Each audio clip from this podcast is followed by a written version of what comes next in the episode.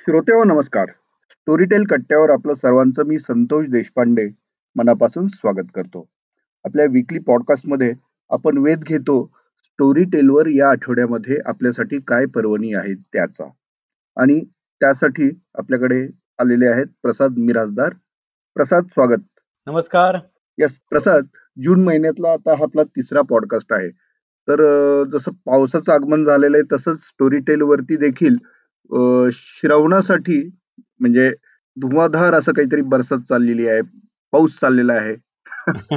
तर अं, तो काय आहे? अं, ह्याचा अनुभव आता येतोच आहे श्रोत्यांना. आणि अनेक लोकांचे आपल्याला असे फीडबॅक आलेले आहेत की आपल्या ज्या नवीन नवीन सिरीज आहेत नवीन गोष्टी आहेत त्या त्यांना विलक्षण आवडत आहेत. बरोबर. पावसाच्या आगमनासोबत असे काही शुभ संकेत आपल्याला अं, नक्कीच मिळत आहेत. कोरोनाचंही सावट थोडस आता कमी झालेलं आहे या महिन्यामध्ये. त्याच्यामुळे कुठलाही मनावरती दडपण न घेता लोकांना आता छान आणि त्यांना आवडतील अशा स्टोरीज गोष्टी ऐकायला आता त्यांना छान संधी मिळालेली आहे. अगदी. नाही आता वातावरणही बदलतंय खूप. एक वातावरणामध्ये उत्साह पण निर्माण झालेला आहे पावसामुळे. सगळीकडे हिरवेगार व्हायला लागलेलं आहे. कोरोनाचं जे सावट होतं ते काही प्रमाणात कमी होतं आहे. जरी पूर्ण गेलं नसलं आणि तिसरी लाट येणार की नाही याच्याबद्दलचे सगळे प्रश्न असले तरी सुद्धा आता आपण अ, पुनश्च हरिओम म्हणून परत आपल्या जीवनाला लागलेलो आहोत तर अ, अशा सिच्युएशनमध्ये पावसामध्ये ऐकता येईल असे काही रोमॅन्टिक गोष्टी आपल्याकडे स्टोरी टेलवरती येत आहेत त्याच्यामध्ये पहिली जी आहे ती आजच आहे एकोणीस जूनला आपण दर शनिवारी एक सध्या कथा रोमॅन्सवाली कथा हं. करतो आहोत ज्याची सोफिया जॉनने लिहिलेली आहे आणि हं, तिचं हं. नाव आहे टिकलेले प्रेम अच्छा. आणि अजित भुरे आणि सीमा देशमुख यासारख्या कलावंतांनी वाचलेली ही कथा आहे. आणि सिंपल कथा आहे टीनाला अगदी अचानक कॅबमध्ये एक जण भेटतो.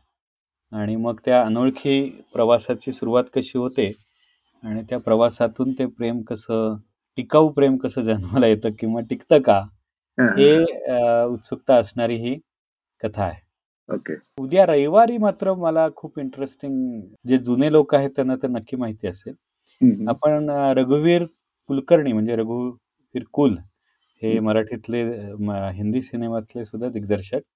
आणि त्यांनी लिहिलेली व्यक्तिचित्र दर रविवारी आपण प्रकाशित करतो आहोत त्याच्यामधलं एक व्यक्तिचित्र जे आहे ते आहे देवी महात्म्य बर. आणि हे इंटरेस्टिंग व्यक्तिचित्र आहे. म्हणजे ज्यावेळी गेल्या वेळी आपण काय पाहिलं तर प्रोफेसर म- पाहिले की ज्यांना आयलंडवर बघायला वेडा प्रोफेसर की फक्त सिगरेटच्या आणि चहाच्या बदल्यामध्ये मोठमोठी गणितं सोडवणारा प्रोफेसर आपण अं, पाहिला होता. आता. या वेळेला हे जे व्यक्तिचित्र आहे ते एका प्रसिद्ध व्यक्तीचं आहे आणि तिचं नाव आहे देवयानी चौबळ. बर. आणि तिचा ती एकेकाळी इतकी फेमस होती. हिंदी सिनेमा सृष्टीमध्ये देवयानी चौबळ म्हटलं की लोक असे हे व्हायचे की अ, जबरदस्त फिल्म पत्रकार होती. आणि तिचा मसालेदार कॉलम होता स्टार अँड स्टाईल या इंग्रजी film मॅगझिनमध्ये believe it or not. Okay. आणि अ, ती काय काय कुणाकुणाचे पोल खोलायची किंवा ते फ्रँकली तिचं सगळं लिहिणं असायचं. तिचे राज कपूर बद्दलचे सगळे लिखाण तर इतकं गाजलं तेव्हा. आणि त्याच्याबद्दलचे वादही निर्माण झाले. पण ती. अतिशय बिंदास्त होती. अच्छा. आणि मग तिच्या त्या कॉलमचं लेआउट करण्याकरता म्हणून रघुवीर कुल तिच्याकडे जायला लागले. ती संपादक होती मला वाटतं. आणि त्याच्यामुळे जे काही नातं जुळलं गेलं आणि अ, तिच्या अपेक्षा तिचं ते वागणं ति- तिचं ते राहणं हे. काळाच्या खूप पुढचं होतं. आणि खूप जणांना देवयानी चौबळबद्दल उत्सुकता असेल जे जुन्या अ, काळामधले लोक आहेत त्यांना. तर हे व्यक्तिचित्र खरोखर ऐकण्याजोगं आहे फारच ओके. भन्नाट ओके त्यानंतर आपण सोमवारी झोलर नावाची आपली जी ओरिजिनल आहे मालिका. त्याच्यातला पुढचा भाग आहे आणि ही एका मित्राची गोष्ट आहे मित्रा नावाच्या मुलीची. आणि ती अशीच आहे झोलर म्हटल्यानंतर डोळ्यासमोर जे काही येतं. तशा प्रकारची ही गोष्ट सायली केदार ने लिहिली आहे आणि अक्षया देवधरनी वाचलेली आहे. तर मी फार काही सांगत नाही कारण ओरिजिनलबद्दल असं आहे की ती मुळात ऐकण्यामध्येच मजा असते. आणि अतिशय उत्सुकता ताणतील अशा पद्धतीची रचना असते. आणि आपण दरवेळेला नव्या नव्या ओरिजिनल्स आपण करतोय स्टोरी टेलच्या ज्या फक्त स्टोरी टेलवर उपलब्ध असतात. आणि एक मी ऑब्झर्व केलं की एक खास ओरिजिनल ऐकणारा एक वर्ग तयार होतोय बरोबर की जो त्या त्या लेखकांसाठी म्हणून किंवा त्या नवीन काय ओरिजिनल आलंय. असं विचारून स्टोरी टेलवर ऐकायला येतो आणि त्यांच्यासाठी हे एक आकर्षण आहे झोलर. त्यानंतर आपण एक मला अभिमान वाटेल असं पुस्तक बावीस जून या दिवशी प्रकाशित करतो आहे. आणि त्या पुस्तकाचं नाव आहे व्हायरस. आज आपण ज्या सगळ्या काळामधनं जातो आहोत व्हायरस बद्दलचा सगळा विचार करतो आहोत अशा विषयावरती एक फिक्शन कादंबरी फार पूर्वीच्या काळामध्ये जयंत नारळीकरांनी लिहावी जे आज आपल्या साहित्य संमेलनाचे अध्यक्ष आहेत आणि विज्ञान कादंबऱ्या किंवा कथांमधले पायोनियर आहेत. ज्येष्ठ शास्त्रज्ञ तर आहेतच म्हणजे आपल्याला अभिमान वाटावा असं. पण बरोबर. त्यांनी मराठी साहित्यामध्ये जे योगदान दिलं आहे त्यातल्या महत्त्वाच्या कादंबऱ्यांपैकी ही व्हायरस नावाची कादंबरी जी आहे ती फारच विलक्षण आहे. म्हणजे हे ऐकायलाच पाहिजे प्रत्येकाने अशा पद्धतीची आहे. आणि ही कादंबरी ऐकत असताना आपल्या डोळ्यासमोर पूर्ण परकीय जीवसृष्टी उभी राहते. हम्म. आणि मानवाय जीवनासमोर अस्तित्वात आलं ल संकट म्हणजे हा प्राणघातक धोकादायक विषाणू आहे. आणि आजच्या काळात हे ऐकताना इतकं ते रिलेटिव्ह वाटतं की कसं काय त्या काळामध्ये म्हणजे इतक्या त्या विलक्षण गोष्ट आहे ती की खरोखरच म्हणजे वैज्ञानिक लेखक असतो तो काळाच्या फार पुढचं पाहतो असं म्हणतात. त्याची प्रचिती ही आपल्याला ही कादंबरी ऐकताना येते. आणि तेही ही कादंबरी वाचली आहे अनिरुद्ध दडके यांनी. आणि. त्यांचा आवाज खरोखरच विलक्षण आहे. ऐकण्यामध्ये खूप मजा येते. त्यामुळे हा या आठवड्यातला हायलाईट पॉईंट म्हणता येईल अशा प्रकारचं आहे. आणि मला वाटतं व्हायरस हे सायन्स फिक्शन जे आहे नारळीकरांचं. आणि इंग्रजीमध्ये जो इंडिपेंडन्स डे हा जो चित्रपट आला होता हो. त्यात हीच कल्पना वापरली गेली होती असं मी ऐकलं हो हो. इंडिपेंडन्स डे मध्ये बाहेरच्या परकीय याच्यावरनं हल्ला केला जातो अशा प्रकारची बेसिकली कल्पना होती. बरोबर. मी पाहिलाय तो अल्का टॉकीजला मी पाहिला तेव्हा इतका थक्क झालो होतो तो सिनेमा फारच गाजला होता. बरोबर आहे. आणि विलक्षण आहे म्हणजे. खरंच अ, आवर्जून आस्वाद घेतला पाहिजे अशीच ही अ, कादंबरी आहे. राईट त्यानंतर मग तेवीस जूनला कनेक्शन एरर नावाची आपली एक अं, ऋषिकेश निकम यांनी लिहिलेली कथा आहे. नचिकेत पूर्णपात्री यांनी ती वाचलेली आहे. आणि तीही रोमॅन्टिक अशा प्रकारची कथा आहे. की सुंदर मुलगी आणि तिला आपल्यात रस आहे हे कळतं. पण. कुठलं तरी कनेक्शन पर्सनल कनेक्शन झाल्याशिवाय काही पुढे जाता येत नाही. तर अशा सिच्युएशनमध्ये काय घडतं? ही एक रोमॅन्टिक कहाणी आहे. आणि शुक्रवारी नेहमीप्रमाणे. चोवीस जूनला आपण जी एक मालिका करतोय जी लोकप्रिय झालेली आहे मुलांमध्ये विशेषतः खूप आवडती आहे आणि ती म्हणजे Friday with Faster Fene yes आणि या वेळेला फास्टर फेणेची काश्मीरी करामत. काश्मीरमध्ये जेव्हा फास्टर फेणे जातो त्यावेळेला अर्थात फास्टर फेणेच्या काळात आजच्यासारखं वातावरण नव्हतं. पण तरी सुद्धा काश्मीरचं संपूर्ण वर्णन येतं. त्यावेळच्या सगळ्या सैनिकांच्या आणि याच्या गोष्टी येतात. आणि एक जुनं काश्मीर डोळ्यासमोर उभं राहतं. तर ही पण मस्त म्हणजे आपला आवडता हिरोच आहे फास्टर फेणे त्यामुळे मुलांचा आवडता फास्टर फेणे या शुक्रवारी पण येणार आहे चोवीस जूनला. आणि मग त्यानंतर एक कथा जी आहे ती कथा ही एक वेगळी खून म्हणता येईल किंवा क्राईम स्टोरी आहे. आपल्याकडे ज्याला निर्घृण खून म्हणतो आपण त्याला. आणखीन एक शब्द वापरला जातो तो म्हणजे नृशंस खून तर या. कथेला नाव दिलं गेलं आहे नृशंस खून आणि इंटरेस्टिंग आहे क्राईम स्टोरी आहे ज्यांना क्राईम आवडतं त्यांनी जरूर ऐकावी. आणि मुंबईतल्या चारकोप भागात एकामागून एक खून पडतात सिरियल किलर सारखे. आणि अचानक लोक एवढी काय हिंसक झाली? आपल्याच कुटुंबाच्या जीवावर का उठली आहेत? आणि या पाठीमागे कोण आहे? कसं थांबवणार याला. असे सगळे प्रश्न पडणारी ही नृशंस खून ही कादंबरी आहे. ही मला वाटतं सोफिया जॉनची आहे ना? हो सोफिया जॉनची आहे. सोफिया जॉन ही आपल्याकडे रेग्युलर लिहिते. तर तिची ही आपण कादंबरी दर शनिवारी आपण करत असतो. त्याप्रमाणे ही पुढच्या शनिवारी येईल. आणि नंतर मग मला वाटतं हा आठवडा तर सुंदर जाणारच आहे. येस येस आता आपण म्हणजे मला खरी उत्सुकता कुठली आहे माहिती का?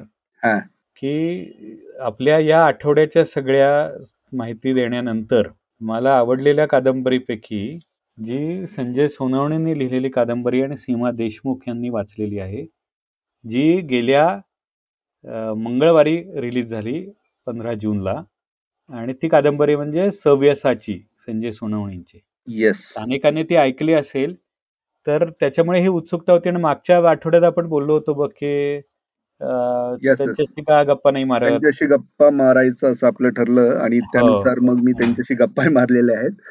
आता हे आपलं बोलणं झाल्यानंतर सव्वीसाची ही साहित्यकृती इतकी विलक्षण साहित्यकृती कशी साकारली गेली हो. त्याच्याकडे लेखक संजय सोनवणी कशा दृष्टीने पाहतात त्यांचे काय अनुभव होते त्यावेळी? आणि एकूणच ह्या कादंबरीतनं एक जे चित्रण समोर येतं त्याचे काय अर्थ असावेत? या सगळ्या गोष्टींना मी त्या गप्पांमधून स्पर्श केलेला आहे राईट आणि वैशिष्ट्य काय आहे की आजच्या काळातली ही कादंबरी आहे आणि जणू काही आजच्या वर्तमानाचा आरसाच डोळ्यासमोर उभा केला असावा असं दर्शन हा ते अनुभवतो आहोत म्हणजे हो. जागतिकरणानंतरच्या हो. त्याची मुळं त्या कालखंडात रुजलेली होती हो. आणि त्यामुळे हे रिलेट होतं ऐकताना मग तो रिलेव्हन्स कसा आला? त्याच्यामागे काय गोष्टी होत्या? त्याचं खूपच छान वर्णन छान गप्पा या गप्पांमधून केलेलं आहे. मलाही उत्सुकता आहे.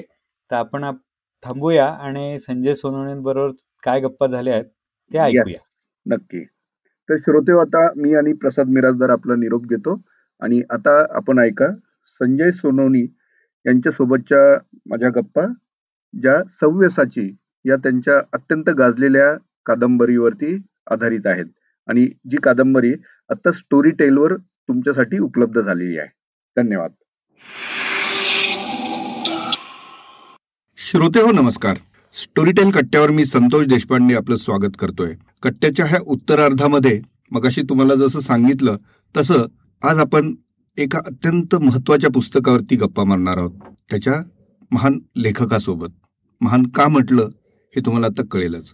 ज्यांना वाचकांचं प्रचंड प्रेम लाभलं आहे आणि ज्यांच्या पुस्तकागणित चाहत्यांची संख्या वाढत जात असते असे साहित्यिक म्हणजे संजय सोनवणी. आणि स्टोरी टेलवर त्यांची अनेक पुस्तकं उपलब्ध आहेत आणि ते अनेकांना आवडतात. अत्यंत वेगळे विषय घेऊन त्यातली पात्र आणि तो विषय फुलवत नेत वाचकांना खिळवून ठेवणं ही त्यांची हातोटी. मनात विषय अनेक घोंगावत असले तरी एखाद्या विलक्षणाकडे लक्ष वेधून देणं आणि त्यात वाचकांनाही नकळत गुंतवत नेणं ही त्यांची शैली. आजवर संजय सोनवणी यांच्या नावे शेकडो कथा कादंबऱ्या आहेत. त्यातून त्यांनी अगणित वाचकांना जोडलं आहे. तरीही एक अशी साहित्यकृती जी या लेखकाने मराठी भाषेला दिलेली देण आहे असं मी म्हणेन. मराठीमध्ये मुळातच ज्याची वानवा आहे अशा पॉलिटिकल थ्रिलर या प्रकारात मोडेल अशी ही महा कादंबरी म्हणजेच सव्यसाची.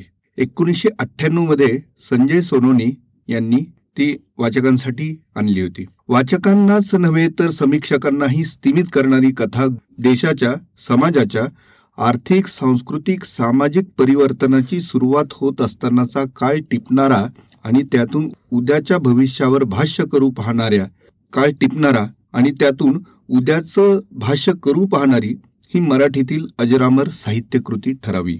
सव्यसाची जिचा शोध मी कैक वर्ष घेत होतो ती अलीकडं अचानक हाती आली आणि मी ती झपाटल्यागत वाचून काढली.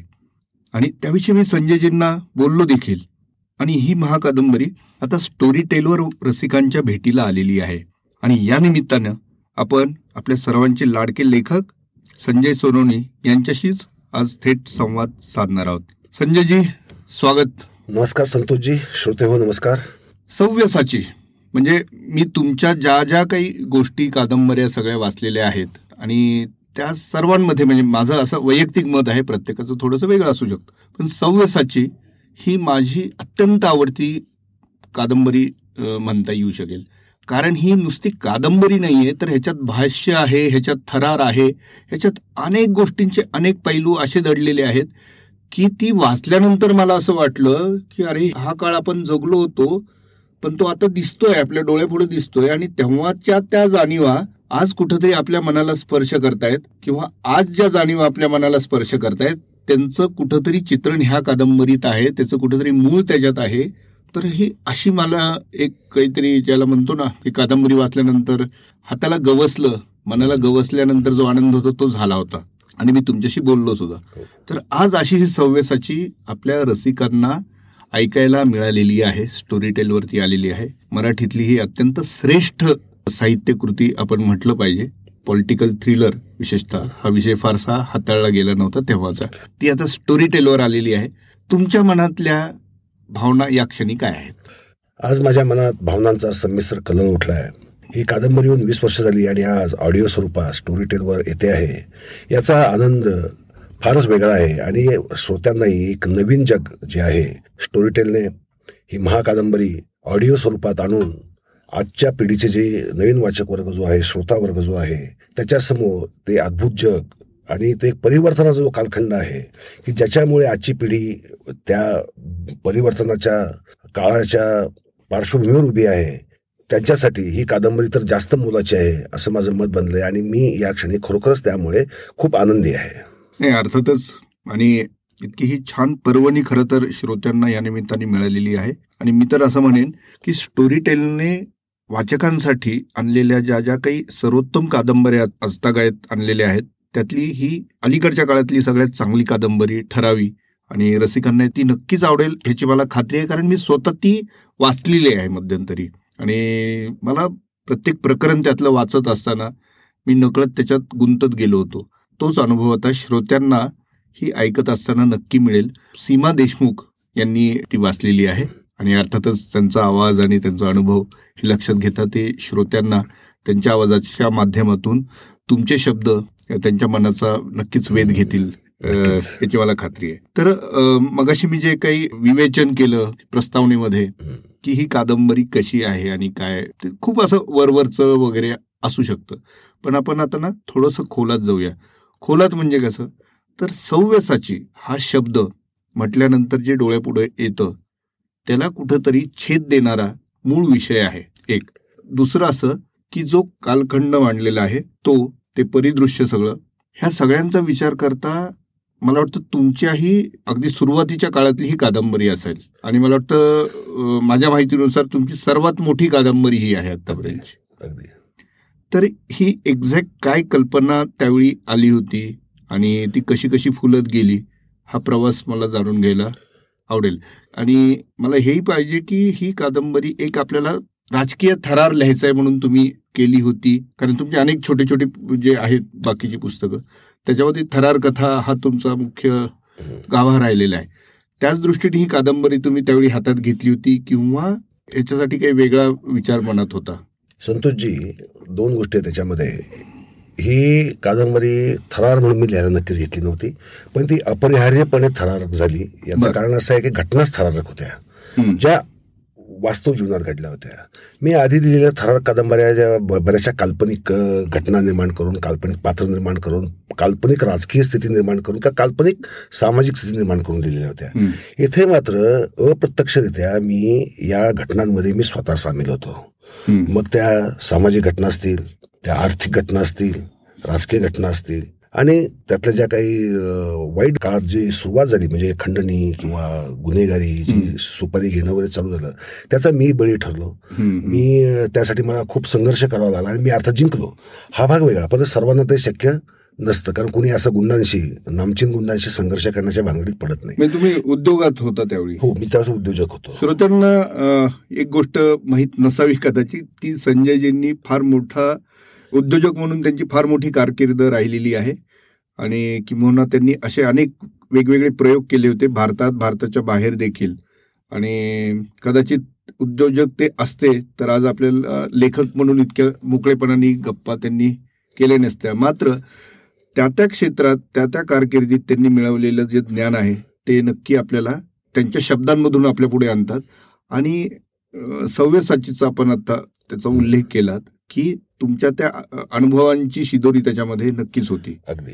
जागतिकीकरण आलं त्या जागतिकीकरणामुळे जे काही समाजात होणारे जे बदल होणार आहेत याची कल्पना मला अशासाठी आधी आली सगळ्यात आधी मला ती कल्पना साहित्यिक म्हणून आली याचं कारण मी स्वतः उद्योजक जो बनू शकलो. ते केवळ जागतिकीकरणामुळे त्या खुल्या धोरणामुळे परंतु माझ्या लगेचच लक्षात हे पण आलं की या खुलेपणामध्ये त्रुटी खूप राहिलेल्या आहेत. ज्या त्रुटी या भारताच्या भवितव्यासाठी चांगल्या नाहीत त्याचे गैरफायदे घेणारे तुमची ती कारकीर्द कधीची होती माझी ती कारकीर्द त्र्याण्णव ते दोन हजार दोन ही म्हणजे. म्हणजे त्या फेज मध्येच हे तुम्ही लिहिलेलं कादंबरी मी दिली कारण का की ही अस्वस्थता कसं आहे की मी उद्योजक जरी असलो तर पहिला मी साहित्यिक आहे. त्यामुळे ही अस्वस्थता असा उद्रेक जो होता की जी गोष्ट. पटत नाही आणि ज्यातनं समाजात काय काय घडणार आहे. या गोष्टी त्या टिपणं आणि त्या मांडणं कोणाचीही पर्वा न करता हे मला फार महत्वाचं वाटलं आणि मी या कादंबरीत ते तेवढ्याच उत्कटतेने मांडलं सुद्धा. त्या पात्रांच्या रूपाने असेल घटनांच्या रूपाने असेल आणि त्यातल्या बऱ्याचशा घटना तर ऐतिहासिकच घटना आहेत भारतातल्या. त्या काही काल्पनिक घटना नाही आहेत आणि नकळतपणे त्यातनं एक थरार निर्माण झाला कारण तो थरार अख्ख्या भारताने अनुभवला आहे. म्हणजे राजीव गांधीची हत्या असो म्हणजे ह्युमन बॉम्ब करे जे भारतात कधी पूर्वी कधी घडलेलं नव्हतं. म्हणजे. किंवा बाबरी मशीद पडणं त्यानंतर भारतामध्ये दंगे दाऊद गँगने भारतामध्ये दंगे उसळवणं आणि बॉम्बस्फोट सगळीकडे करणं. हा जो एक काय म्हणूयात आपण त्याला? उद्रेक म्हणू आपण त्याला. विकृतीचा उद्रेक म्हणू हिंसेचा उद्रेक म्हणू. मग ते कुणी असो. तो जो झाला त्याचा जो समाज मनावर जो परिणाम होत होता तो बा टीप कागदासारखा अक्षरशः शोषावा लागला. कारण तो त्यावेळेस तो सटल पातळीवर होता. परंतु हळूहळू तो पेनेट्रेट होत गेला. आणि लोक हे समष्टीवादी जे आधी भारतीय समाज होता तो व्यक्तिवादी बनत गेला. जे खरं म्हणजे आपल्या समाजाला म्हणजे त्याची ही सुरुवात होती. ही सुरुवात तिथूनच झाली. मी म्हणजे जागतिकीकरणाचा समूह किंवा आपण एक म्हणून जो विचार होता. तो तुटायला तिथून सुरुवात तिथून सुरुवात झाली. आणि एक इंडिव्हिज्युअलिझम जो आहे तो व्यक्तिवाद हा पराकडचा बोकड आज तो अशा लेवलला आलेला आहे संतोषजी की भयावह पातळीवर तो व्यक्तिवत आलेला आहे. त्यामुळे झालंय काय की एक सार्वत्रिक समष्टीवादी विचार करण्याची आम्ही पद्धत घालवली. अगदी आपण ह्या कोरोनाच्या काळामध्ये लोकांची मनोवृत्ती जर पाहिली तर ती एवढी स्वार्थी आणि संकुचित झाली. म्हणजे अपवाद अर्थात अपवाद असतातच. परंतु सर्वसाधारणपणे वातावरण हे काय भयावह आहे. तर त्याची सुरुवात तिथून झाली. आणि मग ते मला त्यावेळेस गरजेचं वाटलं. त्याच्यामुळे मी असं म्हणलं की कदाचित ही कादंबरीने भारताचं भविष्य काय असणार आहे? त्याचं सुतोवाच म्हणू आपण त्याला. आणि प्रियांबल अगदी अगदी. आणि मी जेव्हा ही कादंबरी वाचली ना आणि त्याच काळात बंगालच्या निवडणुका सुरू होतात त्या अगदी. फेजेस चालू होत्या. आणि मला पदोपदी पानोपानी असं वाटत होतं की ह्याच गोष्टी अरे ह्याच्यात मांडलेल्या आहेत. हे तंतोतंत हे वाक्य आजही लागू होतं. हे लोक हे विचार हे शब्द म्हणजे तो लेफ्टिस्ट असो राईटिस्ट असो मध्यमार्गी असो उद्योजक असो ह्या सगळ्यांची गुंफण ज्यांच्या भोवती आहे ती सगळी पात्र असो. पण त्याच्यात काही काही गोष्टी तुम्ही काही पात्रांच्या तोंडी अशी भविष्यातलीही जणू वधून ठेवलेली आहेत. म्हणजे उदाहरणार्थ त्याच्यातले एक पक्ष प्रमुख असतात.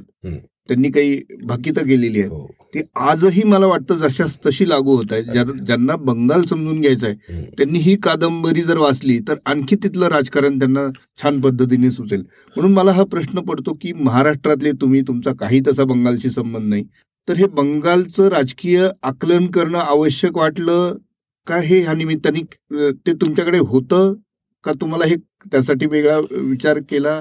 का बंगाल नसतं तर महाराष्ट्र चाललं असतं? थोडक्यात. माझ्या पहिल्या प्रश्नाला जी तुम्ही बगल दिली सव्यसाचीच का हेच नाव का दिलं पहिली गोष्ट अशी आहे की सव्यसाची हे जे पात्र आहे हे शरद बाबूंच्या शरदचंद्र चटर्जींच्या पाथेर दाबी या कादंबरीचा जो नायक आहे हम्म. अत्यंत प्रभाव टाकणारं पात्र आहे ते आणि ते सव्यसाचे नाव एकतर मला अर्जुनाचे आहे आणि सर्वांगीण स्पर्श करणारी व्यक्ती या अर्थाने सव्यसाची मला नायक ते वापरावं लागलं. त्यासाठी बंगालच्या पार्श्वची गरज नव्हती. परंतु बऱ्याच घडामोडी अशा होत्या की ज्याला महाराष्ट्र जर घेतला असता तर सामनामध्ये दैनिक सामनामध्ये जे परीक्षण छापून आलं या पुस्तकाच्या नंतर. त्यांनी जे म्हटलंय ना त्याच्यामध्ये याचं उत्तर आहे. त्यांनी काय म्हटलं होतं परीक्षणामध्ये? याला जर महाराष्ट्राची बॅकग्राऊंड असती घेतली असेल लेखकाने तर याचं पुस्तक आणि याचा प्रेस जाळून टाकला असता. कारण की जी एक असहिष्णू वृत्तीचा जो उद्रेक आपण ज्याला म्हणतो. म्हणजे त्याच्याही आधी मी गुडबाय प्राईम मिनिस्टर म्हणून राजीव गांधींवर एक कादंबरी लिहिली होती ज्याला आपण. सटायर म्हणू त्याच्यावरही असंच शनिवारवाड्यासमोर ती जाळली गेली होती. समारंभपूर्वक हम्म. ते असो आपण एकीकडे अभिव्यक्तीबद्दल बोलत असो साहित्यिक असो प्रेस असो मीडिया असो सर्वसामान्य माणसे असो परंतु आपण तसे नाही आहोत पण हा भाग वेगळा सव्यसाची का बंगाल का. बंगाल मला महाराष्ट्र बंगाल आणि पंजाब म्हणजे लाल बाल पाल. हे जो भाग आहे हा इतिहासातला माझ्या काय म्हणून आपण एक भारतीय म्हणून एक जवळचा जिव्हाळ्याचा आहे. त्यानंतर बंकिमचे जे साहित्य आहे आनंद मठ असेल त्याचा प्रभाव आहे. सगळ्यात माझे भारतातले आवडीचे लेखक जर असतील तर ते म्हणजे शरदचंद्र शेटरजी. आणि कवी म्हणाल तर अर्थातच रवींद्रनाथ टागोर. आणि त्याच्या खालोखाल मग आपले हिंदीतले प्रेमचंद वगैरे हे अर्थातच ते आवडतात मला ते खऱ्या अर्थाने देशी साहित्यिक वाटतात. अदरवाईज आपण जर बघितलं तर आपल्या भारतातल्या साहित्यकृती या थोड्याशा पाश्चात्य प्रभावाखालीच लिहिल्या जातात. त्या मातीच्या बऱ्याचदा ते मातीची साथ सोडतात बरोबर आहे. सव्यसाचीमध्ये मला हे सम समूह म्हणजे दाखवायचं होतं की ते मला बंगाल त्यासाठी पार्श्वभूमी योग्य वाटलं कारण ते इकड प्रचंड कर्मटपणा आहे. दारिद्र्य प्रचंड आहे. गुन्हेगारी पण प्रचंड आहे. त्यात साम्यवाद ज्याला आपण माओइझम म्हणू त्याचं तर ती राजधानीच म्हणू आपण त्याला कॅपिटल आणि ज्याला आपण नक्षलवादी म्हणू नक्षलवादाचं सुद्धा ते कोठार. म्हणजे हे एकीकडं बंकिम शरदचंद्र चटर्जी सारखे उदात्त पातळीवर जाणारे मानवतावादी लेखक टागोरांसारखे. आणि दुसरीकडे हे लोकांचं जीवन कसपटा समान मानणारा लोकांच्या जीविताला कसली किंमत नाही असं मानणारा हा माओवाद. हे टोक तिथे दिसलं. मग मला ह्या कादंबरीसाठी बॅकग्राऊंड म्हणून बंगाल हा जास्त चांगला वाटला. मग मी काय केलं? बंगालची माझी तशी ओळख पुस्तकं वाचून होती फक्त. प्रत्यक्ष मग मी दोन महिने जाऊन तिथे राहिलो. म्हणजे कादंबरी लिहायची म्हणून नव्हे पण बंगाल अनुभवण्यासाठी नाही. कादंबरी लिहिण्यासाठी म्हणून मी गेलो. त्यामुळे या कादंबरीमध्ये जी जी सॉल्ट लेक सिटी असेल किंवा सगळी जी जागा आहेत या सगळ्या जागा मी तिथे जाऊन फिक्स केल्या आहेत. कादंबरी लिहायची म्हणून मी तिथे गेलो. त्याच्या आधी मी क- बंगालला गेलोच होतो पण ते कामानिमित्त मग ते दोन तीन दिवसाच्या वर काही भेटण्यात त्यात काय आपल्याला संस्कृती कळत नाही. मग कलकत्त्यात एक महिना थांबून एक महिना आजूबाजूचा जो ग्रामीण भाग आणि जो. निमशहरी भाग आहे तो सुद्धा अनुभवला. त्या काळात मित्र खूप मिळाले त्यामुळे सव्वीसाची कुठं भेटली? सव्यसाची नाही भेटले. सव्यसाची म्हणून तर सव्यसाची अख्खी कादंबरीत आज सव्यसाची प्रत्यक्ष येत नाही. पण मला सव्यसाची एक प्रतिकात्मक बनवायचं होतं. की ते प्रतीक असं की सगळ्या घटना एका शक्तीभोवती घडतात. आता बघा उदाहरणार्थ गॅस सत्ता ही सुद्धा एक प्रतीक झाले. सारा समाज कळत नकळतपणे त्या केंद्राभोवती फिरत असतो म्हणजे त्या एका सेंटरभोवती. तसा सव्यसाची हा कादंबरीचा सेंटर आहे. मग त्याची मुलगी असो का तो डेबू सारखा सामान्य झोपडपट्टीत. राहणारा एक गुन्हेगार असो किंवा तो पत्रकार असो. ज्यांचं नाव सव्यसाची आहे असं मुख्य पात्र आणि त्या पात्राला कधीच तुम्ही समोर आणलेलं नाहीये. म्हणजे हे काहीतरी परत अद्भुत आहे. आणि त्याच वेळेस तोच सगळ्यांचा करता करियोता आहे. हे पण मांडणं.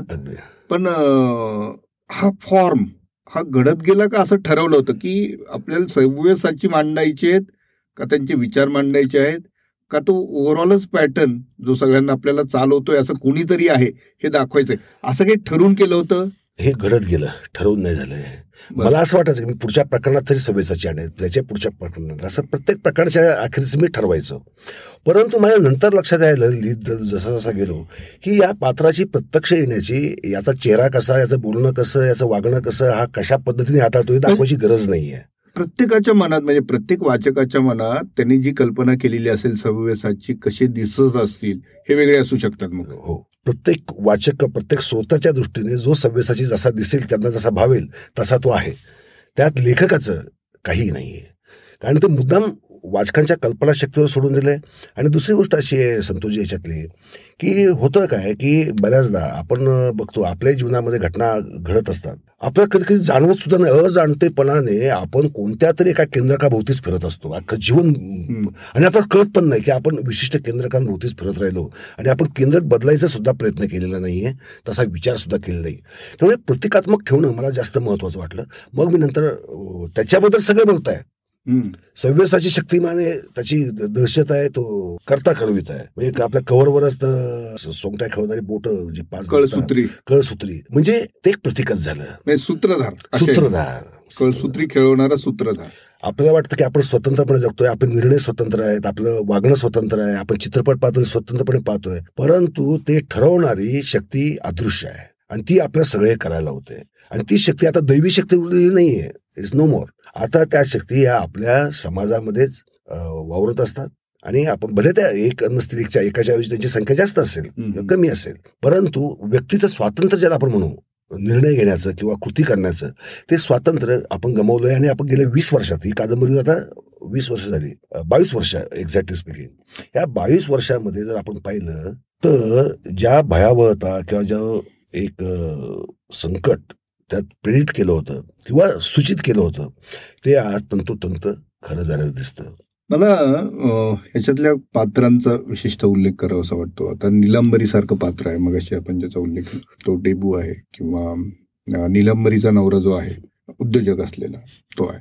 प्रत्येकाला एक तो कुठंही कुठल्याही क्षेत्रात कार्यरत का असेना पण प्रत्येकाजण काय विचार करतोय हे तुम्हाला इतक्या सविस्तरपणे उलगडावं असं वाटलं आणि हे करत असतानाच कथा पुढं सरकत राहिली. बरोबर आहे? बरोबर अगदी बरोबर. आता तुम्ही जेव्हा मंगलमध्ये होतात त्या काळात ही पात्र तुम्हाला भेटली का तुम्ही त्यांचा शोध घेतला? आता ही पात्र भेटली तर नाहीत. परंतु ते अनेक पात्रांचं मिळून ज्याला आपण म्हणू ना की तुकडे तुकडे कोलाज आहे ते. कोलाज. म्हणजे एक अशी व्यक्ती किंवा ही निलांबरी हिच्यावरनं मी निलांबरी घेतली याच्यावरनं जीवन मुजमदार घेतला अशी पात्र नाही मिळाली. ही प्रातिनिधिक पात्र आहेत एका अर्थाने आपण असं म्हणू. म्हणजे आता निलांबरी प्रतिनिधित्व कशाचं करते? असं वाटू शकतं. तर. निलांबरी ही भरकटलेल्या एकाकी झालेल्या एका तरुण पिढीचं म्हणजे आजची जी तरुण पिढी आजची सुद्धा म्हणजे तेव्हाची पण काय फरक नव्हता. त्याचं प्रतिनिधित्व करते. सगळं काही आहे पण काहीच नाही. बरोबर. सगळं आहे. काहीच नाही. श्रीमंत नवरा आहे बाप एवढा शक्तिशाली डॉन आहे. सगळं काय सुख पायाशी लोळत आहे. पण जीवनाला उद्देश राहिला नाही ना. तिथे उद्देशच उरलेला नाही. अशा स्थितीमध्ये व्यक्तीचं जगणं कसं भरकटून जातं त्याचं प्रतीक ती आहे. म्हणजे एका अर्थाने जर आज मी विचार करतो असं वाटतं आजच्या तरुण पिढीचं ते एक प्रतीक आहे. बरोबर. जीवन मुजुमदारचा तो उल्लेख केला आपण. जो तिचा निलंबरीचा नवरा असतो. आणि जो अत्यंत जवळून साक्षीदार आहे ह्या नवीन खुल्या धोरणांचा जिथं सुतोवाच होतो तिथून त्याची ती सुरुवात होते. तो समर्थक असेल विरोधक असेल म्हणजे श्रोत्यांना ते ऐकताना कळेलच. तिथे एक प्रसंग तुम्ही दिलेला आहे. की दिल्लीहून आलेल्या त्या अधिकाऱ्यांशी त्याची झालेली चर्चा आणि त्यांनी मांडलेले मुद्दे. यस तर ते सुद्धा मला इतकं कुतूहल वाटलं मला त्याविषयी की त्यावेळी उद्योजकांच्या मनात काय चाललेलं आहे आणि त्याच्यातले भविष्यातले प्रेडिक्शन्स तुम्ही त्या काळात म्हणजे नाईन्टी एटमध्ये म्हणजे किंबहुना तुम्ही त्याआधीच लिहिलेली पण हे नाईन्टी फाईव्ह टू नाईन्टी एटच्या काळात तुम्ही हे लिहून ठेवलं होतं ज्याचे पडसाद आज आपल्याला दिसत आहेत हे कसं काय त्यावेळी तुम्ही केलं होतं किंवा काय मनात कल्पना होती? दोन गोष्टी होत्या संतोषजी की खुलेकरण उदारीकरण हे भारताला पाहिजे होतं हे तर माझं मत होतंच. मी आजही स्वतंत्रतावादी आहे लिबरल आहे. परंतु भारतामध्ये त्याच्या आधी असणारं लायसन्स राज. त्याच्या आधी असलेली बंधनं व्यवसायांवरची. म्हणजे बजाज पन्नास पन्नास वर्ष ते तेच मॉडेल मिरवत राहणार. फक्त ते बटणं बिटणं इकडे तिकडचे बदलणार. कसलंही नवीन संशोधन नाही. उत्पादनावर बंदी. की तू दोन हजारच्या वर स्कूटर वर्षात मागणी असो अथवा नसो दोन हजारच फक्त बनवू शकणार. म्हणजे या एका कडकोट बंदोबस्तातनं बंधनातनं एकदम खुलं करायचं. हं? बरं खुलं केलं तर केलं कोणाशी? एक जागतिक स्पर्धा मी. उद्योजक होतो त्यावेळेस. मी ज्या त्यावेळेस गडचिरोलीला कारखाना काढत होतो मेटल पावडरचा. मला खूप लोक म्हणायचे की तुम्ही या फील्डमधले जे फॉरेनच्या ज्या कंपन्या आहेत त्यांच्याशी कोलॅबरेशन करा तुम्हाला फंड जास्त मिळतील उलटे. आणि सहजपणे तुम्हाला पब्लिक इश्यू हे करता येईल मी त्याची गरज काय आहे? जेव्हा माझ्याकडे तंत्रज्ञान आहे मी तंत्रज्ञान निर्माण करू शकतो शोधू शकतो किंवा भारतातच प्रॉकर करू शकतो मला केवळ आणि केवळ फॉरेन कोलॅबरेशनचा शिक्का मारून घेऊन ग्लोरिफिकेशन करून घ्यायला फंड्स मिळवणं सोपं जावं म्हणून ते करून घेणं कितपत योग्य आहे? ते योग्य हे माझं मत. म्हणजे हे जीवन मुजून माझं पण मत आहे म्हणजे. बरोबर. परंतु आपण जर पाहिलं तर भारतातल्या नव्याण्णव पॉईंट नव्याण्णव टक्के उद्योजकांनी ग्रीनफील्ड प्रोजेक्ट. फॉरेन कोलॅबरेशन्स याचा एवढा महापूर आला संतोषजी की हर्षद मेहतावर हे जी प्रकरण घडली किंवा ज्या असंख्य कंपन्या दिवाळ काढलं असंख्य काय ते दिवाळ काढण्यासाठीच निर्माण झालेल्या होत्या त्यांचा हेतू शुद्ध नव्हता. आणि आपण या कादंबरीमध्ये पहा जीवन मुजुमदारकीकडे असा विचार करणारा की ज्या तुम्ही म्हण- म्हटलाच हे खरं झालं. त्याच वेळेस असा विचार करणार की गैरफायदा घेण्यासाठीच जन्माला जे ज्यूट इंडस्ट्रीचं हे करणारा जो उद्योजक आहे त्याच्यामधला तो प्रत्येक कोणाचा आहे. तो या काय म्हणू आपण संधी साधू संधी साधू वर्गाचा तो प्रतिनिधित्व करतो.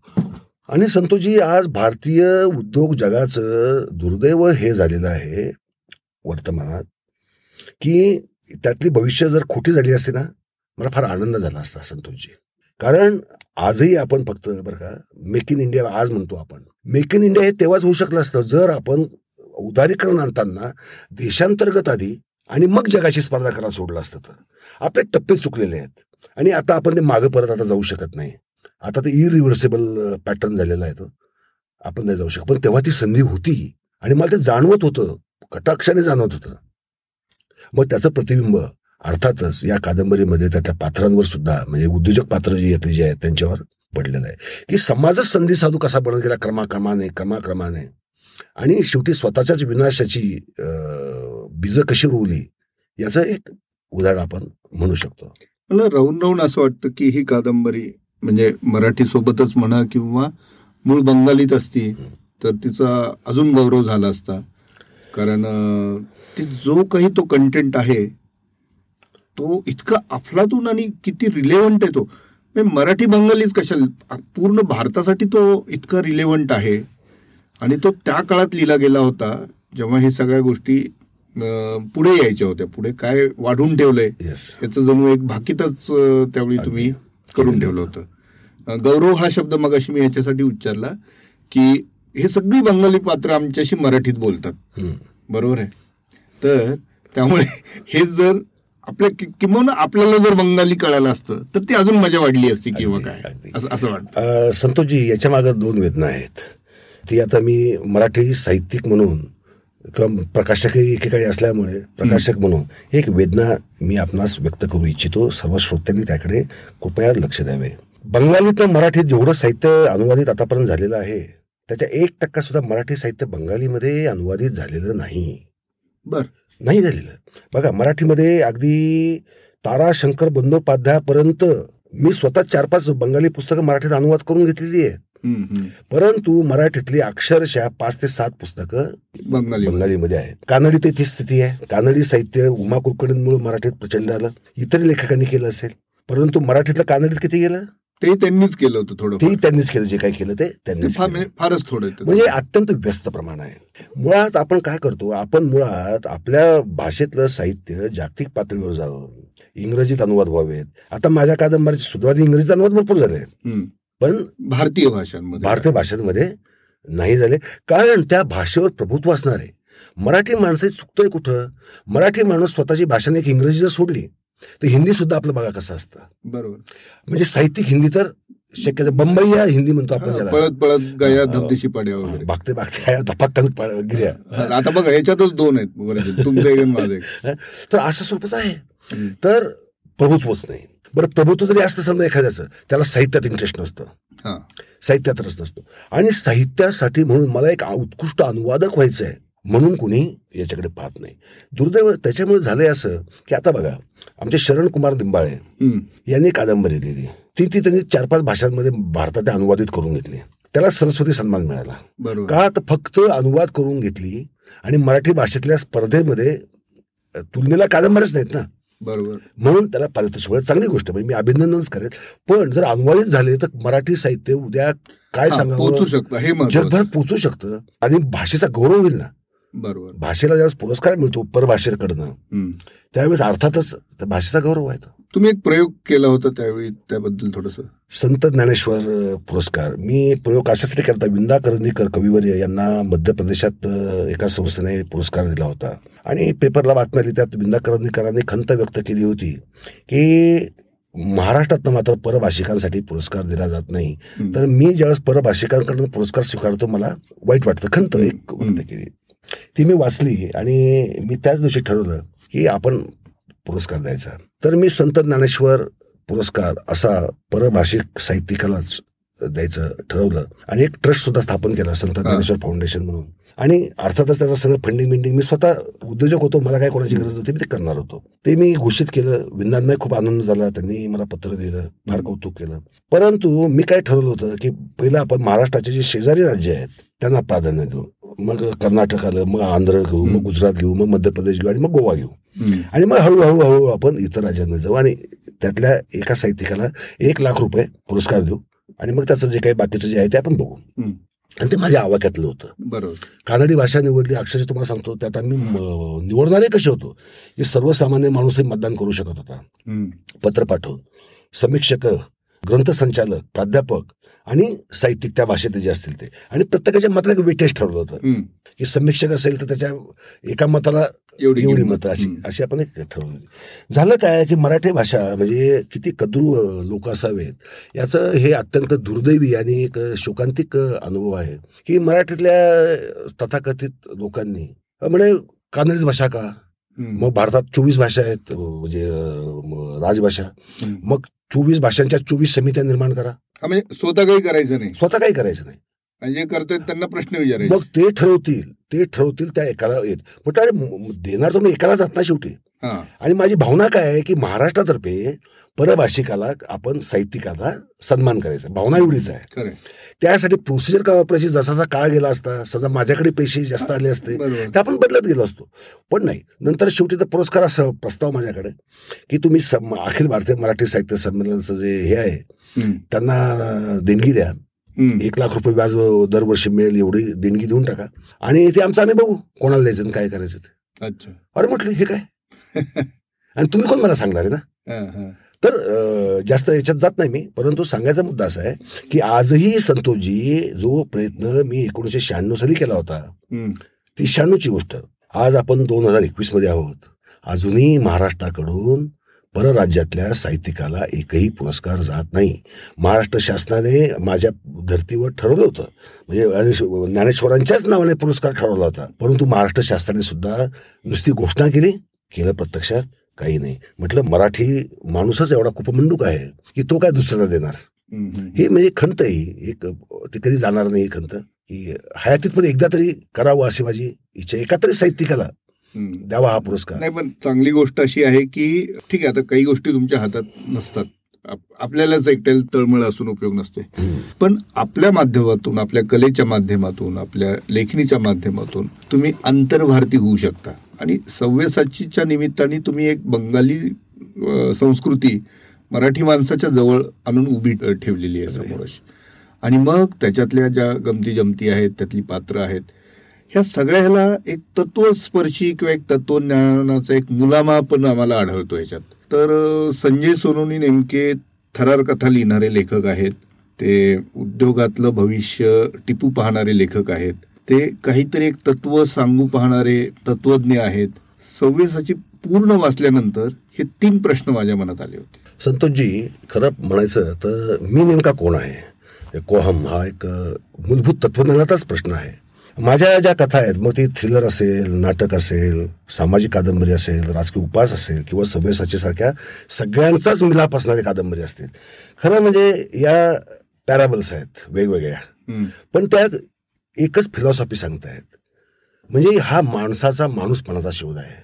आपण जर सव्यसाचीमध्ये जर पाहिलं संतोषजी तर जीवन मुजुमदारचा शेवटचं जे चिंतन आहे मानवी जीवनाबद्दलचं आणि त्याच्या पत्नीबद्दलचं की त्याला ज्यावेळेस कळतं की आपली पत्नी हे निघालेली म्हणजे विश्वासघात केलेला आहे ते दुसऱ्याचं मूल आपल्या पोटात वाढवतं एवढं कळूनही तो माणूस कोलमडतो. परंतु तो विश्व आणि माणूस तो फक्त मानवी जीवनाचा किंवा स्वतःच्या व्यक्तिगत जीवनाचा विचार करत नाही. तो अगदी विश्व तारका त्या अनादी असणं अनंत म्हणूनच हा प्रश्न? म्हणजे आपण कुठेतरी या विश्वाशी जोडलेलो आहोत. माणसाला कधी कधी काय वाटतं की आपण त्याच्यापासून वेगळे आहोत जरा डिटॅच्ड आहोत. पण आपण डिटॅच नसतो. फक्त आपल्याला जाणवत नाही आपल्याला कळत नाही आपल्याला समजत नाही.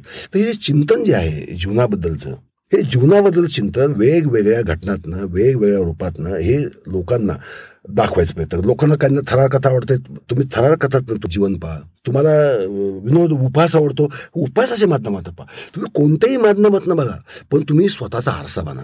स्वतःकडे पाहायचा प्रयत्न करा. वाद करा विवाद करा हरकत नाही. कारण तेच तर मानवी जगण्याचं मुलगामी सत्य आहे. बरोबर. नाही म्हणून मला कुतूहल होतं की कुठंतरी आता सव्वेसाची समोर येतील आणि एक खूप मोठा असा पडदा असा खुला होईल.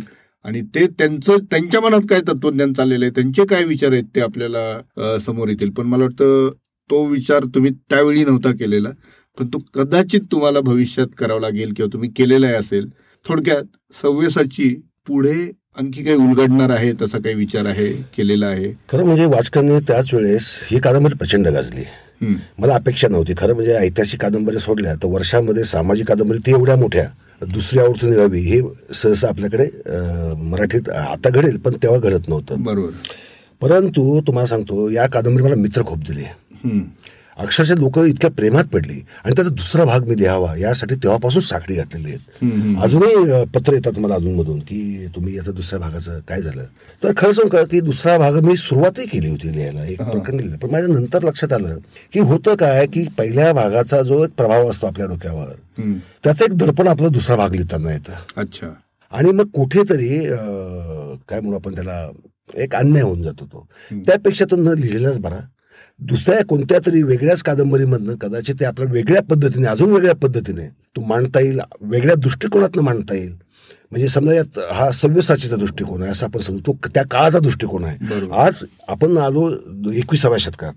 त्याचा पूर्वार्ध म्हणजे आता संपेलच पंचवीस साली. तर या काळात आपण कोणत्या दृष्टिकोनाने बघू शकतो त्याच्याकडे गत. काळाकडे म्हणा वर्तमानाकडे म्हणा आणि पुढच्या भविष्याकडे. म्हणजे थोडक्यात दोन हजार चाळीस साली काय वाचलं जाईल. ह्याचा आता आपण विचार करायला. येस अगदी बरोबर. अगदी बरोबर. बरोबर. अगदी बरोबर. अगदी बरोबर. मनातलं म्हटलं. वा. आणि अं, मला ना क्षणोक्षणी असं अं, वाटत होतं अरे हे कारण आता हा जो लॉकडाऊनच्या काळात काळ जो चालला होता त्या त्यावेळेसच मी हे वाचत होतो. आणि मला असं वाटत होतं अरे ह्याचं ना उत्तम वेब सिरीज होईल. अरे हे ना इतकं सुंदर पात्र आहे त्याच्यावरतीच एक चित्रपट होईल. ह्या इतक्या सगळ्या गोष्टी गुंतागुंतीच्या होत्या. त्याच्यामुळे मला असं राहून राहून वाटत होतं की संजय सरांची जेव्हा भेट होईल तेव्हा त्यांना हा मी प्रश्न जरूर विचारेल की हेच माध्यमांतर होऊ शकेल होणार आहे किंवा कमीत कमी सव्यसाचीच तरी पुढचं काही येणार आहे का? म्हणून हा प्रश्न तुम्हाला विचारला. एक आपण माध्यमांतराची गोष्ट बोलू. पूर्वी काही नाटकं झाली काही चित्रपटही झाले. माध्यमांतर होऊन गेलेली आहेत. परंतु माध्यमांतरासाठी ते एक वेगळी यंत्रणा वेगळे कॉन्टॅक्ट. वेगळे संपर्क हे लागतात. आता ऑडिओ माध्यमात हे-. माध्यमांतरच. आहे. बरोबर. आणि मी स्टोरी टेलचा आभारी याच्यासाठी आहे की मला इथे डायरेक्ट श्रोत्याच्या हृदयामध्ये जाता येतं. आणि माझे शब्द जातात डायरेक्ट बरोबर. माध्यमांतरामध्ये कधी धोके काय असतात की तो ओरिजिनल कुठेतरी हरवतं. असे आपण आरोपही होताना पाहतो. आता जर कुणी स्वतःहून मनावर घेतलं. करायची इच्छा असली तर माझी ना अर्थातच नसेल परंतु त्यासाठी मी खास प्रयत्न करेल. बरोबर. असं मात्र निश्चित नाही. शेवटी एक जाताना मला एक प्रश्न विचारायचा आहे. तो असा की ह्याच्यातलं प्रत्येक पात्र जे आहे कादंबरीतलं प्रत्येक घटनाक्रम असेल पात्र असेल तर तो ऍक्च्युली दोन पॅरलल्समध्ये जगतोय असं मला वाटतं. एक आहे ती जे घटनाक्रम आहे त्यामध्ये तो बांधलेला आहे त्याच्यातला एक तो धागा आहे आणि तो चाललेला आहे. आणि ऍट द सेम टाइम तो कुठंतरी स्वतःच्या मनाशी बोलतो आहे त्याच्या मनातली चक्र चाललेली आहेत काहीतरी विचारांची. अशा पद्धतीने सगळा त्याचा प्रवास चाललेला आहे. हा पॅटर्न असा आधी कुठे होता का तुम्हाला तो लिहिताना तो सापडला? आणि मला मला ना हे फार महत्वाचं वाटलं. आणि हेच खरं कादंबरीचं ह्या वैशिष्ट्य आहे की हे तुम्हाला अत्यंत वेगळ्या पद्धतीने घेऊन जातं. एकीकडे कुठंतरी काहीतरी डेव्हलपमेंट चाललेली आहे पण वाचक म्हणून तुम्ही वाचताय वेगळं. पण बॅक ऑफ माइंड तुम्हाला कळतंय की इकडे ही डेव्हलपमेंट चाललेली आहे पण ह्याच्या मनातले विचार तुम्ही दुसरीकडे वाचत असता. आता आता हे ऐक ऐकतानाचा अनुभव नक्कीच वेगळा असेल. मी आता फक्त पुस्तक वाचतानाचा अनुभव सांगतो. ऐकताना तो अनुभव अजून जास्त तीव्रतेने येईल. हा. अजून जास्त तीव्रतेने येईल याचं कारण असं आहे की हा प्रकार मी जाणीवपूर्वक वापरला का नाही? हा कुठे आधी मला सापडला का नाही? तर हा पुन्हा लिहिता लिहिता मला ती गरज म्हणजे प्रत्येक साहित्यकृती आपापली गरज घेऊन जन्माला येते. म्हणजे कशा पद्धतीने लिहिली जावी हे पात्र ठरवतात. ही पात्र जशी होती. उदाहरणार्थ इन्स्पेक्टर बसू त्यातलं जे पात्र हो. आहे. ते एवढ्या विलक्षण प्रवासातनं जात आहे आणि परिस्थिती शरण म्हणतोय बरोबर. तू विचारी आहे का? हो तो विचारी आहे. त्याला संवेदना आहेत का? हो त्याला संवेदना आहेत परंतु परिस्थिती शरण सुद्धा आहे. तो ॲक्सेप्ट करतो की पैसे खाणं हे ॲक्सेप्ट करतो. किंवा अनैतिक वागावं लागतं हे ॲक्सेप्ट करतो. म्हणजे ही श- आधुनिक काळात सुद्धा प्रत्येक माणसाची एकीकडे सर्वसामान्य व्यावहारिक जीवनात जगताना वागावं लागणार ते आणि आपल्या मनामध्ये असणारं जीवनाबद्दलचं दृष्टिकोन आहे. आणि यात जो क्लॅश होतो त्यात माणसांना यातना होतात. म्हणजे थोडक्यात त्या काळात जी माणसं तुमच्यासमोर होती ज्यांच्यात तुम्ही वावरलात आपल्या आसपासचे आपले मित्रही वावरलेले आहेत. त्या काळात माणसं विचारी होती भले ते कसे असो कुठल्याही व्यवसायात असो. आज जर तुम्ही हीच कादंबरी लिहायला घेतली तर अशी माणसं सापडतील का? नाही. अशी कादंबरी लिहिलीच जाणार नाही आता. या पद्धतीची निश्चितच नाही. हा मला हाच हाच मुद्दा मला घ्यायचा होता आणि हेच टिपायचं होतं. कारण संतोषजी हे फार महत्वाची गोष्ट तुम्ही काढली. मी थोडक्यात सांगतो की एकोणीसशे पंच्याण्णव ते अठ्ठ्याण्णव या काळात मी कादंबरी लिहिली. या काळातली जी माणसं होती जागतिकीकरणाच्या काळात नुकतीच आलेली होती.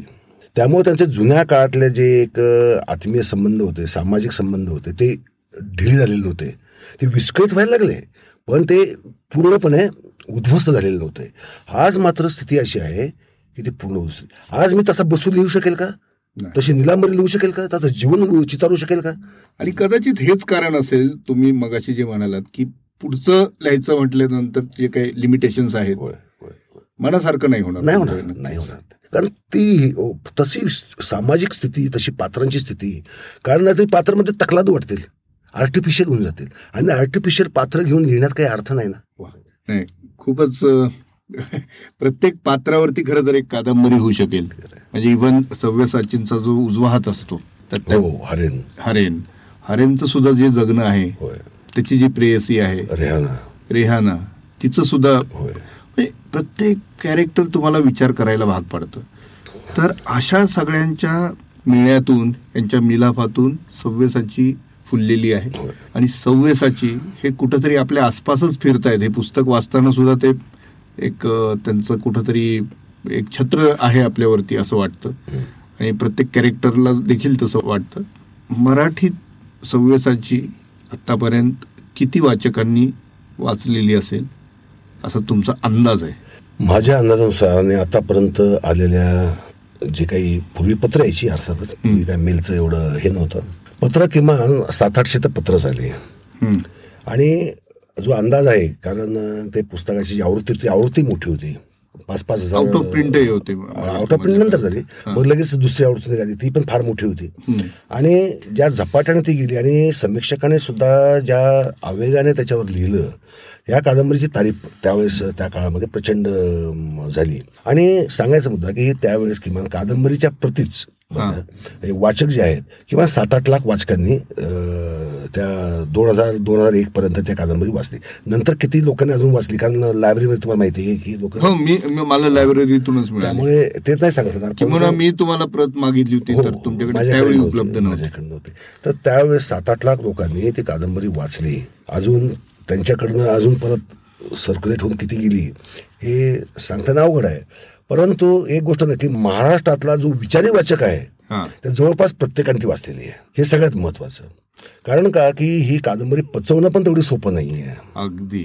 नाही नाही आणि खरंच प्रत्येकाला झेपेल असं नाही. पण एकदा जर तुम्हाला ती झेपलीच हो.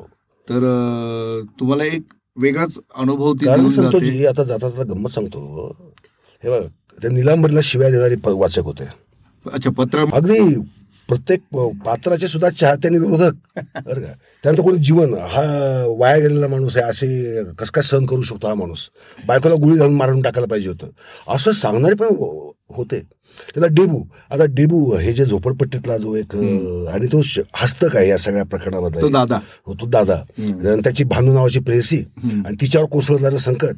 आणि हा बायकोला घेऊन त्याला शेवटी मुंबईला पळून जातो. तो डेबू हा सुद्धा कादंबरीचा विषय आहे. तसं जर पाहिलं तर आपण. कारण ज्या काळामध्ये तो वावरला आता होतं कसं समाज जीवनामध्ये अनेक लोक नकळतपणे त्या व्यवस्थेचे फायदे किंवा तोट्याचे धनी बनतात. नकळतपणे. बरोबर. त्यांना जाणीव नसते. ते करते करतही नसतात. पण नकळत कोणीतरी वर उचलला जातं. नकळत कोणीतरी कुठल्या कुठे भिरकावला जातो. आणि आजच्या काळात जर आपण पाहिलं तर आपण ते किती जाणीवने पाहतोय. बरोबर. आता शेवटचा प्रश्न आणि खरोखर शेवट समजा सव्यसाचीनी हे सगळं पाहिलं असतं आणि त्यांनी जर त्यांचं तत्वज्ञान मांडलं असतं जे तुम्ही अजून लिहिलेलं नाही आणि समोर आणलेलंही नाही ते पात्रच आणलेलं नाही समोर बोलताना. आता फक्त आपल्या खास श्रोत्यांसाठी म्हणून हा प्रश्न विचारतोय. समजा ते आले असते तर त्यांची काय भूमिका राहिली असती? खरं सांगू त्यांची भूमिका एवढा मोठा शक्तिशाली डॉन जरी असला आणि आज ज्या मनस्थितीत मी या समाजाकडे पाहतो तो व्यथित झाला असता. त्याला स्वतःच्या कृत्यांची शरम वाटली असती की आपल्यामुळे आप समाज या स्थितीला आलेला आहे. आपण त्याला नकळतपणे कुठे ना कुठे जबाबदार होतो. ही जरा काय म्हणू आपण त्याला गिल्ट कॉन्शियस. हा तीव्रतेने उफाळून आला असता. ही एक प्रतिक्रिया. आणि याच्या उलट मग दुसरी प्रतिक्रिया असते. ती म्हणजे मग हे सगळं नाशच करून टाका. हे ठेवूच नका. याची काही गरजच नाही. या व्यवस्थेची गरज नाही. या समाज व्यवस्थेची गरज नाही. या राजकीय व्यवस्थेची गरज नाही आहे. ही एक टोकाची जी एक भावना जी येते ती. आणि या दोन द्वंद्वामध्ये तो सव्यसाची जगला असता. आणि त्यात तो स्वतः त्याच्या चिंधाड्या उडाल्या असत्या. कारण आज ज्यावेळेस विचार करतो एक म्हणता येईल आपल्याला संतोषजी की त्यावेळेस मी तरुण होतो. त्यावेळेस मी एक उत्साहाने स्वप्नांनी सळसळता असा एक तरुण होतो. आज या सगळ्या अनुभवातनं गेल्यानंतर त्यातले बरे बुरे भले बुरे जे काही असतील ते सगळे परिणाम अनुभवल्यानंतर आज मला काय वाटतं? आज जे मला वाटतं तेच कदाचित सव्य वाटलं असतं. की माणूस कोणतीही कृती किंवा कोणतेही असे अचानक करत नाही त्याला एक इतिहास असतो. ती एक परंपरा असते. ती फक्त कोणत्या दिशेने कोणत्या क्षणी कसं वळण घेईल याचं भाकीत मात्र करता नाही शक्य आहे. त्यामुळे जर सव्यसाची आज लिहायला सुरुवात केली सव्यसाची प्रत्यक्ष पडद्यावर आणला तर तो या दोन दिशांनी जाईल एकाच वेळेस आणि स्वतःला काय म्हणतात दुभंगत जाईल. एक दुभंग अवस्था येईल त्याला. खूपच छान वाटलं सर. आज माझ्या आवडत्या कादंबरीवरती मला त्याच कादंबरीच्या लेखकाशी इतका मोकळेपणाने संवाद साधता आला की हे ही कधीतरी मला वाचायची होती आणि ज्या पद्धतीने ती मी वाचली आणि ज्या पद्धतीने मी त्याच्यावर लिहिता पण झालो होतो. आणि आज अनेक प्रश्न असे होते की जे माझे वाचक म्हणूनच होते. आज ह्या कट्ट्याच्या निमित्ताने मी फक्त सगळ्यांचा प्रतिनिधी म्हणून तुम्हाला ते विचारले.